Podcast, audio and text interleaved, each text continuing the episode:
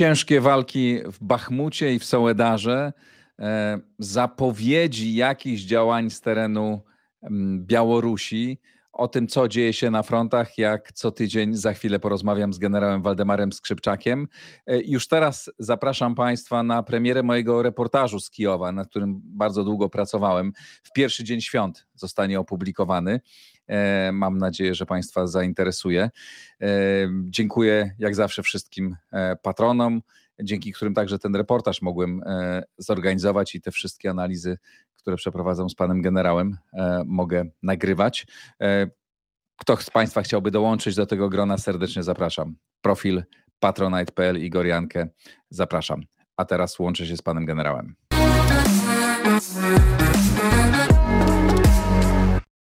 Dzień dobry, panie generale.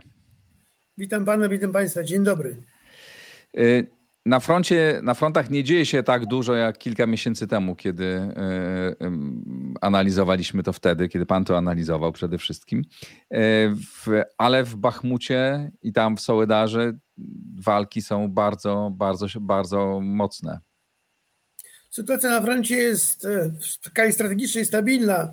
Obie armie prowadzą operacje obronne w zasadzie wynika to z dwóch powodów, a może nawet trzech.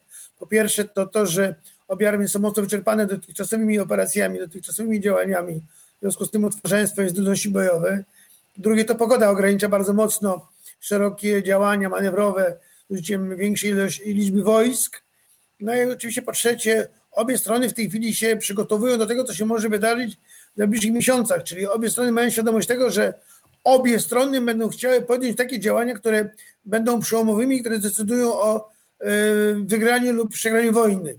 To są te, te trzy, trzy czynniki. Natomiast rzeczywiście to jest takie typowe dla wojen, może nie pozycyjnych, ale blisko e, tego pojęcia. E, trwa z obu stron takie przegryzanie i wyginanie frontu. Czyli obie armie, gdzie mogą, tam atakują. Oczywiście na kierunku północnym, kierunku charkowskim, rejon Swatowa, ale tam ataki Ukraińców mają miejsce wzdłuż dróg, dróg, dróg asfaltowych, dróg bitych, które pozwalają na manewrowanie wojskami, bo wyjście poza drogi oczywiście hamuje tempo działań. I tam Ukraińcy atakują, Rosjanie kontratakują. I w zasadzie tam sytuacja by, by, by, można by rzec, że wyrównana, jeśli chodzi o rezultaty walki, czyli to wyginanie frontu ma właśnie na tym kierunku na, na, na największe takie znaczenie, ponieważ jednego dnia e, Rosjanie się przesuwają w kierunku zachodnim, e, kilometr 800 metrów. Następnego dnia kontratakują Ukraińcy i wyrzucają Rosjan i wdzierają się w ich pozycję na 300-400 metrów, po czym Rosjanie znowu kontratakują. Także cały czas trwa wyginanie, przeżeranie frontu. A proszę powiedzieć, jakie jest, e, mówiąc o tej sytuacji koło Bachmutu, Soledaru, gdzie no rzeczywiście te, te, te walki są bardzo ciężkie. Tych z Państwa, którzy oglądali e, rozmowę z panem Damianem Dudą, polskim medykiem, e, to słyszeliście jego opowieść o tym, jak to, jak to wygląda na co dzień, jak są mm, wypuszczane te, te, jak to, to mięso armatnie na rozwiedkę bojem, jak ci ludzie giną kompletnie bezsensownie, ta krew się leje, straty są bardzo duże. I zastanawiam się, w zasadzie dlaczego obie strony prowadzą tę walkę tam? No skoro się nie przesuwają ani w jedną, ani drugą stronę i nie ma szans na to, żeby któraś stron zdobyła jakąś strategiczną przewagę, czy nie lepiej tam, czy nie bardziej logiczne byłoby tam zawiesić to starcie i szukać jakiegoś innego pola walki dla obu stron? Rzeczywiście, Bachmut i Soledar są to tylko w tej chwili miasta na mapach. Ich terenie już nie ma praktycznie z, z uwagi na to, że tam jest spalona ziemia ziemia, e, obiekty wszystkie zrównane są z ziemią. Rosjanie nadal traktują tą Rubię, Soledar, Bachmut jako kluczową, jako wrota do Donbasu, do tej mm, mitycznej już dla Rosjan rubieży Słowiańsk, Kramatorska, którą oni chcą wyjść i chcą to rubież opanować za wszelką cenę, bo to daje im e, to, że zdobędą Donbas. I oni do tego, prą do tego dążą za wszelką cenę, za cenę ogromnych, nieprawdopodobnie ogromnych strat, które ponoszą na kierunku Soledaru, Bachmutu, Abdiewki, na zachód od Doniecka, szturmują nieustannie, zdobywają niewiele za cenę ogromnych strat. E, rzeczywiście e, może by, wydawałoby się raczej, żeby chcieli szukać dowódcy rosyjscy innego rozwiązania, próbować obejść ten kierunek. Natomiast na tym poziomie teraz zdolności armii rosyjskiej Oni takie szerokie operacje moim zdaniem przeprowadzić nie mogą, stąd szturmują czołowo Bachmut w nadziei, że go zdobędą, że wyjdą za Bachmut w kierunku na Słowiańsk i Kramatorsk. Tam Ukraińcy skutecznie się bronią. Ukraińcy mają rozbudowanych kolejnych kilka pozycji obronnych w głąb w kierunku, na kierunku Bachmut, Kramatorsk i na tych rubieżach zatrzymują natarcie armii rosyjskiej, zadając jej e, ogromne straty, jednocześnie kontratakują, wypierają e, Rosjan z Bachmutu, już dwukrotnie kontratakowali, skutecznie wyrzucili e, Rosjan, którzy już byli bliscy centrum Bachmutu, tak mi się wydawało. Walki będą trwały, walki będą bardzo ciężkie. Widać to, że determinacja Rosjan do działania w tym kierunku jest kluczowa i y, nigdzie na żadnym innym kierunku tak aktywnych działań nie prowadzą. W związku z tym w tej chwili kumulują uwagę na tym kierunku i pewnie tak będzie, dopóki nie uda im się wyjść na całą głębokość Donbasu. Na innych kierunkach w zasadzie sytuacja jest stabilna. Na kierunku zaporowskim również tam atakowali y, na Ugledar, ale bez powodzenia. Również ukraińska obrona okazała się skuteczną. Zresztą wydaje się, że na tym kierunku bardziej Rosjanie przygotowują się do obrony niż szykują ofensywy, bo raczej obawiają się ofensywy ukraińskiej na tym kierunku, tym też już mitycznym, mówiliśmy, mówiliśmy u pana wiele razy o tym kierunku Zaporoże, Mariupol albo Melitpol. Na, tych, na tym kierunku Rosjanie przygotowują obronę, tam gromadzą wojska, którymi obsadzają pozycje obronne w obawie przed tą ukraińską kontrofensywą, która być może jest przygotowywana. A zatem na froncie jest to, tak jak powiedziałem, przeginanie linii frontu, wyginanie na niektórych miejscach z e, tym takim punktem kulminacyjnym, punktem decydującym o tym, to, e, o tym że skupiamy uwagę na, na tej wojnie, to jest oczywiście Bachmut, Soledar, gdzie toczą się najcięższe walki e, z udziałem obu armii.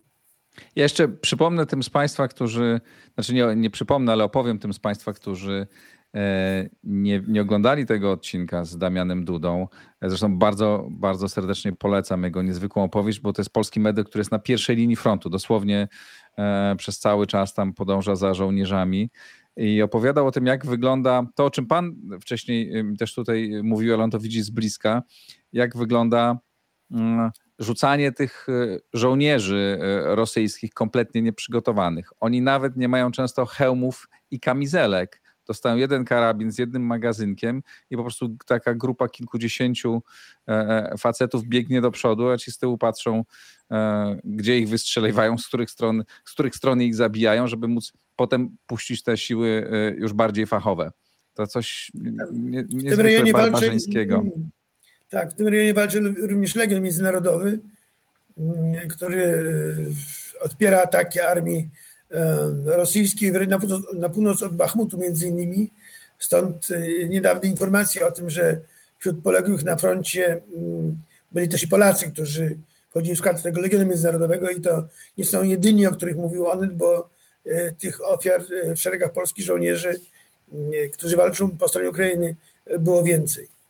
Tak, też a propos Legionów, to zapraszam Państwa na rozmowę z panem Kasprem Rękawkiem, który od kilku lat zajmuje się badaniem tych legionów, tych ludzi, którzy walczą. Bardzo ciekawa opowieść. Kto z Państwa jeszcze nie oglądał, to, to serdecznie zapraszam, bo ją właśnie w czwartek e, e, wyemitowałem. E, panie generale, co na samym froncie dzieje się stosunkowo niewiele, jak pan to nazwał, jest to wyginanie frontu, ale no, trwają intensywne przygotowania. Tak? Bardzo dużo się dzieje na Białorusi. Jaki jest sens tego, co tam? Jak pan to odczytuje? E, te ruchy wojsk, no tam przyjeżdżają żołnierze i przyjeżdża sprzęt rosyjski. Czy możemy, tak. czy istnieje realne zagrożenie, że oni uderzą ze strony Białorusi? Pan też o tym mówił zresztą wielokrotnie tutaj, że tam się coś dzieje. Generalnie Rosjanie w tej chwili odtwarza, odbudowują swoją armię, odtwarzają zdolności bojowe swojej armii prowadzą te walki, o których mówiliśmy wcześniej, gdzie skupiają swój główny wysiłek. Oni ten front będą trzymali, oni go mocno obronnie przygotowali i ten front wschodni moim zdaniem póki co na razie nie, nie będą na tym froncie żadne wielkie zmiany z uwagi na to, że obie strony działają obronnie i obie strony przygotowały obronę dobrze.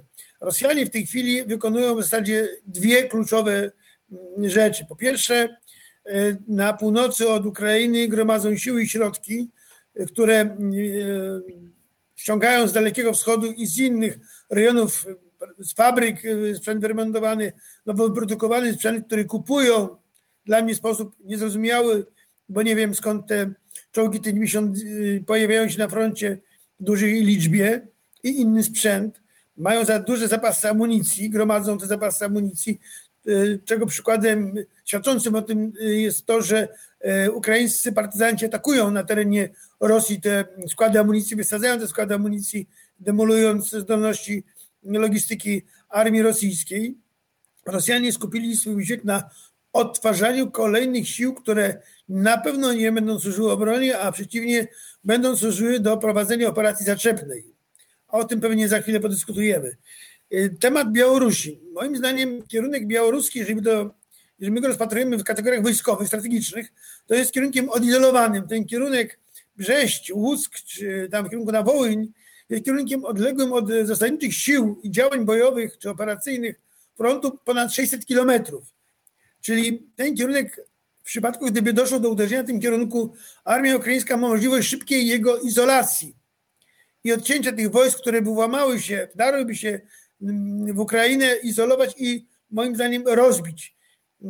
Te wojska byłyby odseparowane od sił głównych, mówię 600 kilometrów, zatem decyzja o takiej operacji moim zdaniem jest, nie, nie byłaby uzasadnioną i te działania, które mają miejsce na Białorusi y, służą po pierwsze temu, że Rosjanie odtwarzają zdolność bojową, szkolą wojsko, wyposażają wojsko w sprzęt, który prawdopodobnie będzie użyty do tej operacji głównej, którą przygotowują od północy, to po pierwsze. Po drugie, to są działania mylące, pozorne, mylące, pozorne, które mają odwrócić uwagę Ukraińców od kierunku w rejonie Czernichowa Sum, gdzie przewiduje to główne uderzenie armii rosyjskiej, ale za chwilę do tego wrócę.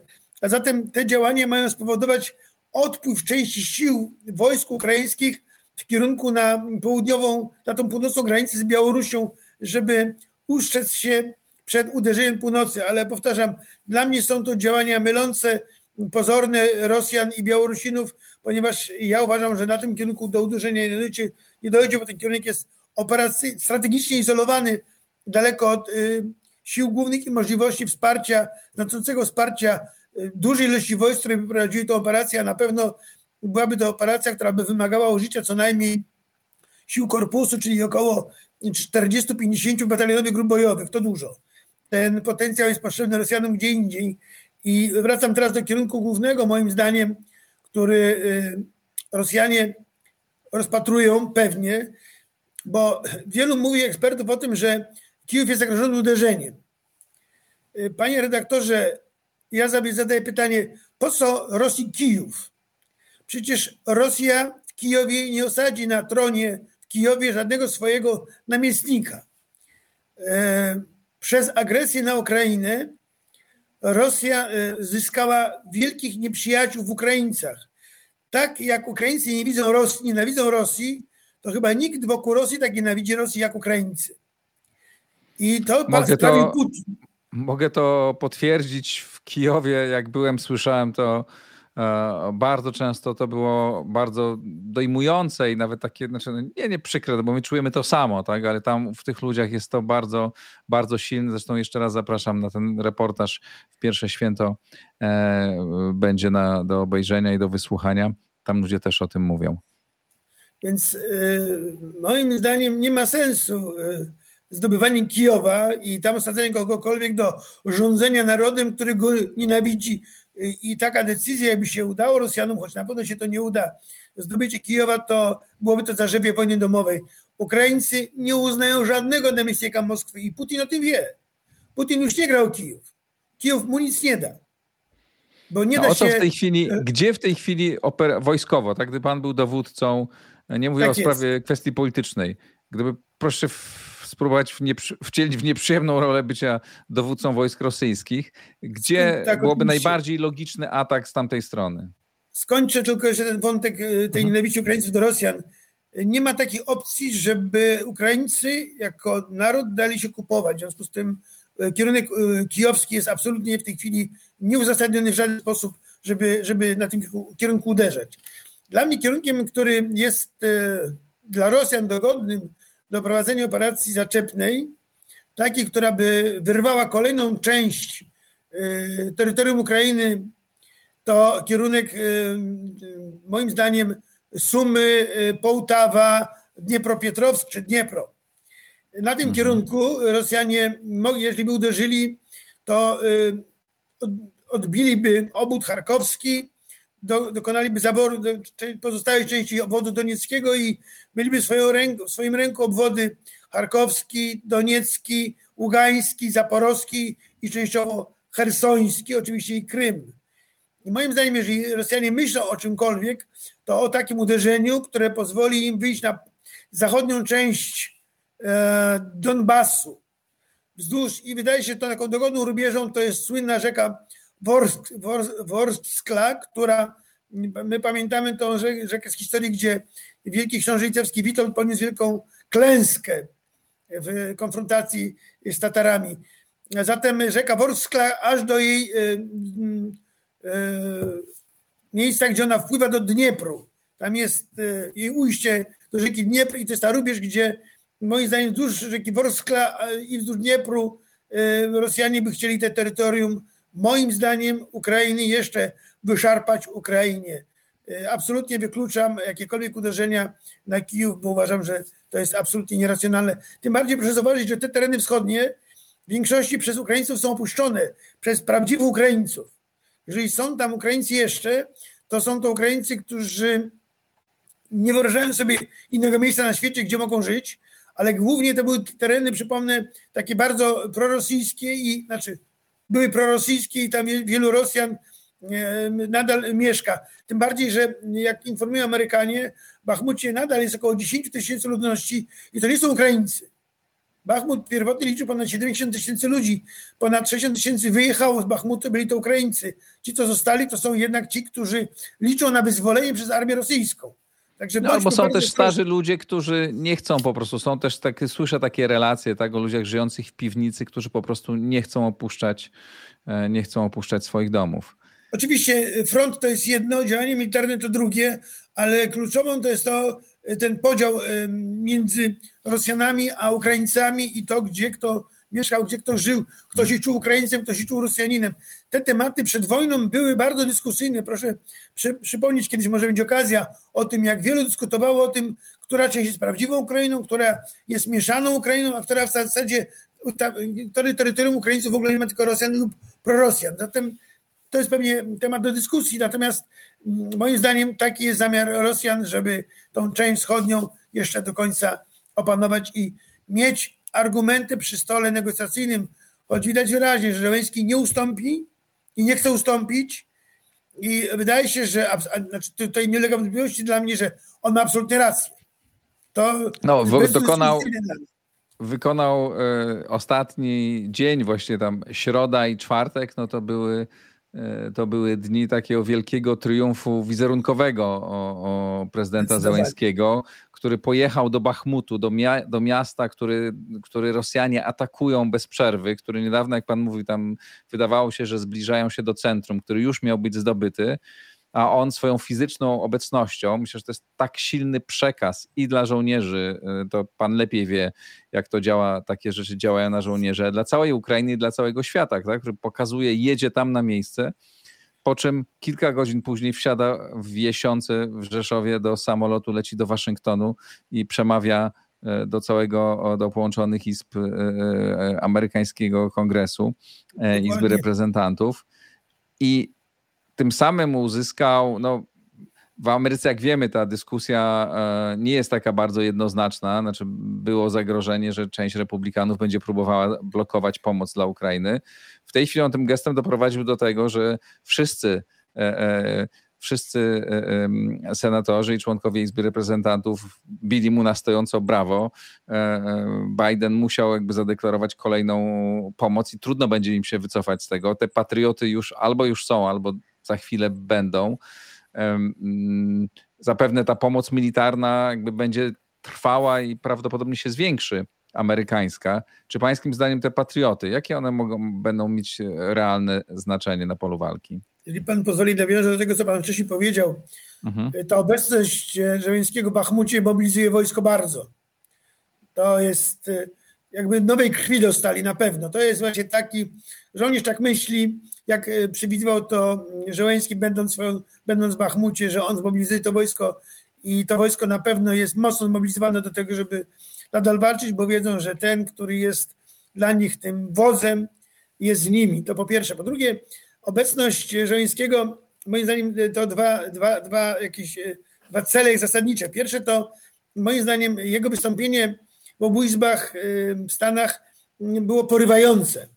Ale ono porwie nie tylko kongresmenów republikańskich, ono porwie wszystkich i, i cały wolnomyślący świat. Jestem przekonany, że to jego wystąpienie, ta jego postawa jeszcze bardziej zmobilizuje wszystkich do wsparcia Ukrainy, bo i to jest właśnie ten główny cel misji, moim zdaniem, e, Żońskiego w Waszyngtonie.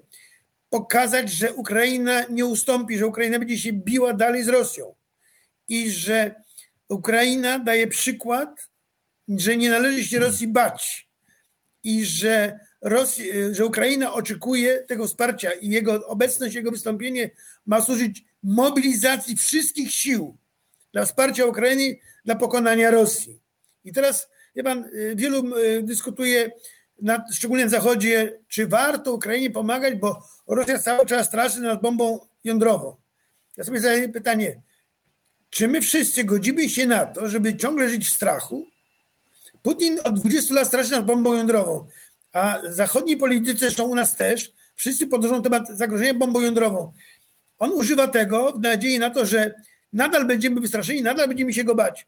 Ja myślę, że Żołęski daje przykład, że dość tego strachu, dość tych obaw, nie należy się Rosji bać, trzeba robić wszystko, żeby Rosja już nigdy więcej nikogo nie straszyła i nigdy nikomu nie zagrażała.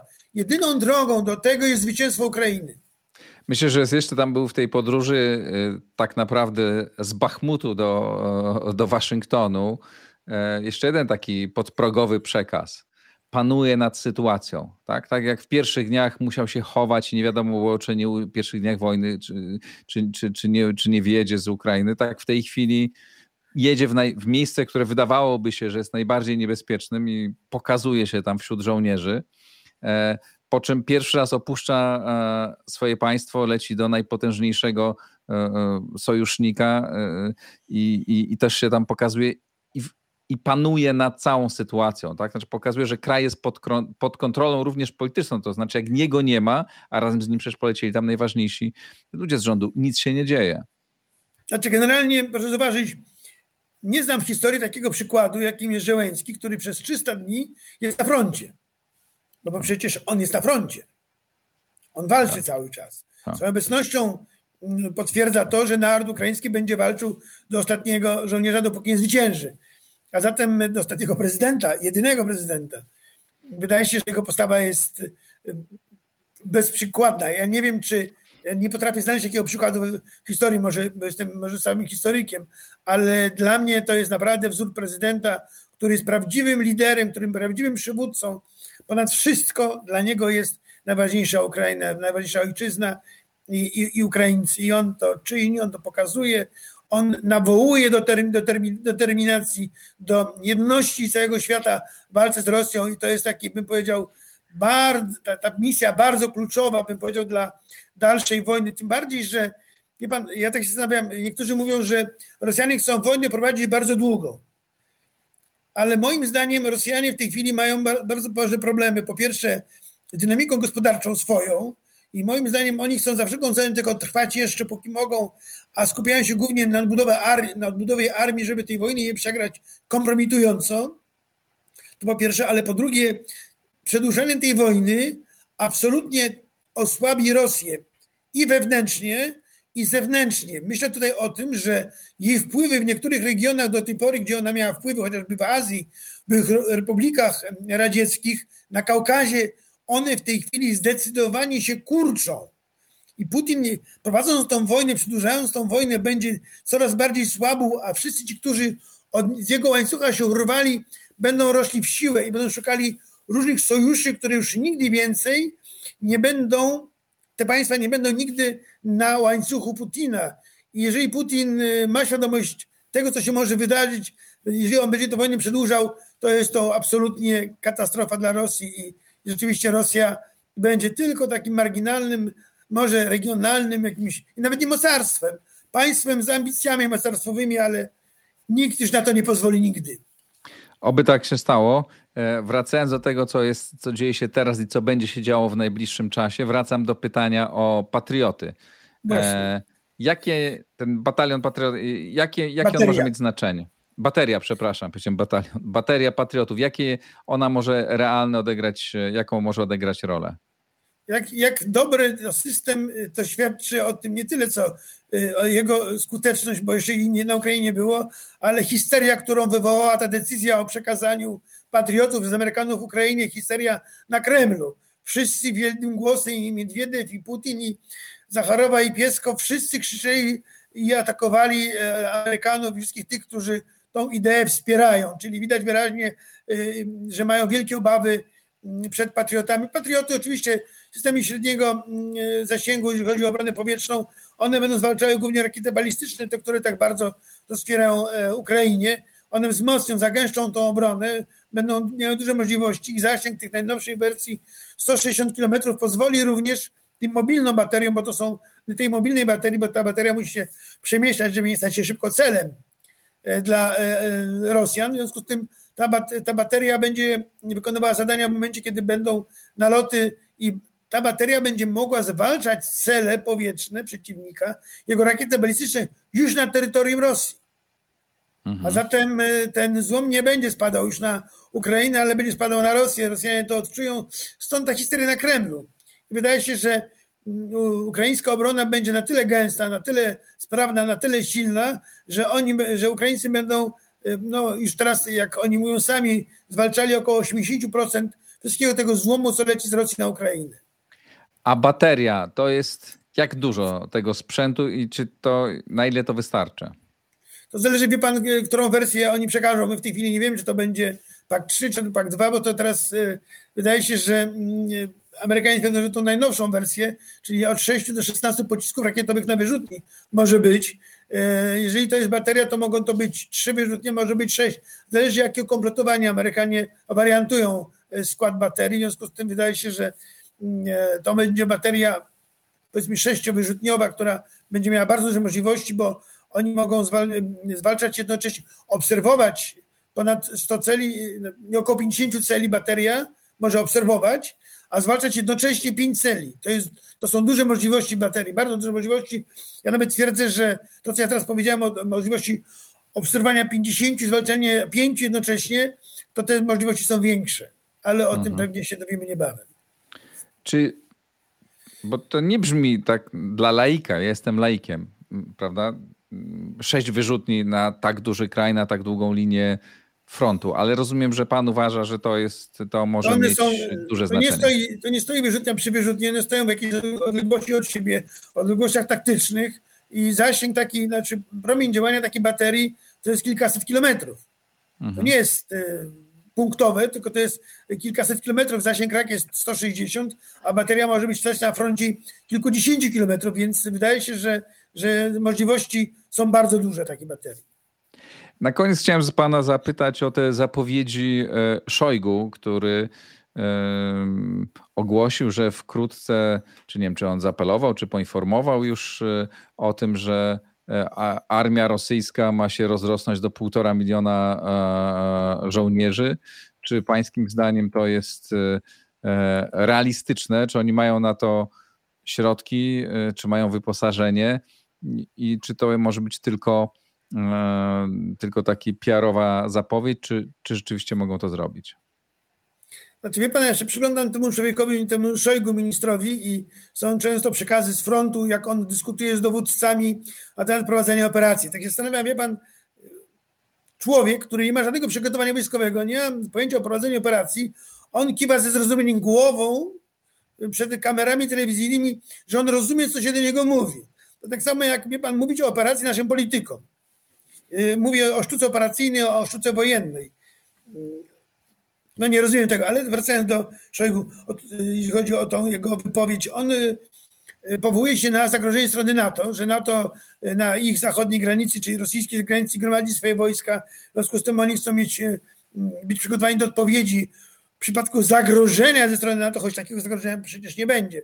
To oni sobie to wmawiają, Rosjanie, Szojgu też, że on będzie miał półtora milionową armię z tego w tej chwili to oni już mają milion dwieście tysięcy, bo po mobilizacji tyle mają, z tego większość, około 450 do 500 tysięcy już jest na froncie i 100 tysięcy już podobno już jest w ziemi. Zatem wydaje się, że ta armia, ona już w tej chwili taką jest, jaką zapowiada Szojgu. Przy czym moim zdaniem ta armia może być liczna, nawet najliczniejsza na świecie, ale Rosjanie jednej rzeczy tej armii nie dadzą. Nie dadzą jej sprzętu bojowego najnowszych technologii.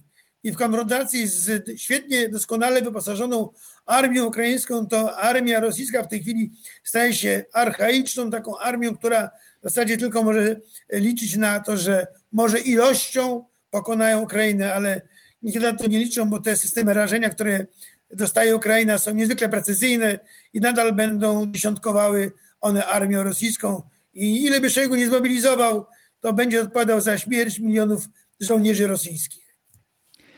Panie generale, na koniec rzecz przyjemna. Po pierwsze, będę miał jedno pytanie i jedną, e, jedną rzecz chciałem panu powiedzieć. Chciałem panu po pierwsze bardzo podziękować za to, co do tej pory i złożyć panu życzenia pięknych, spokojnych świąt e, e, z rodziną, a pan je spędził jak najlepiej i odpoczął też od tej wojny.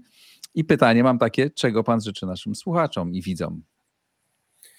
Wszystkim, żebyśmy wszyscy mieli spokojne, radosne święta, pogodne polskie święta, rodzinne, tradycyjne święta, bo to jest bardzo ważne, bo wiemy, y, jak święta będą wyglądały na Ukrainie, więc cieszmy się tym, że żyjemy w pokoju, że mamy tyle możliwości do tego, żeby się sobą w gronie rodzinnym cieszyć i oby nas nigdy, nas Polaków szczęście nie opuszczało, żeby one zawsze nam sprzyjało, żebyśmy żyli w pokoju wiecznym.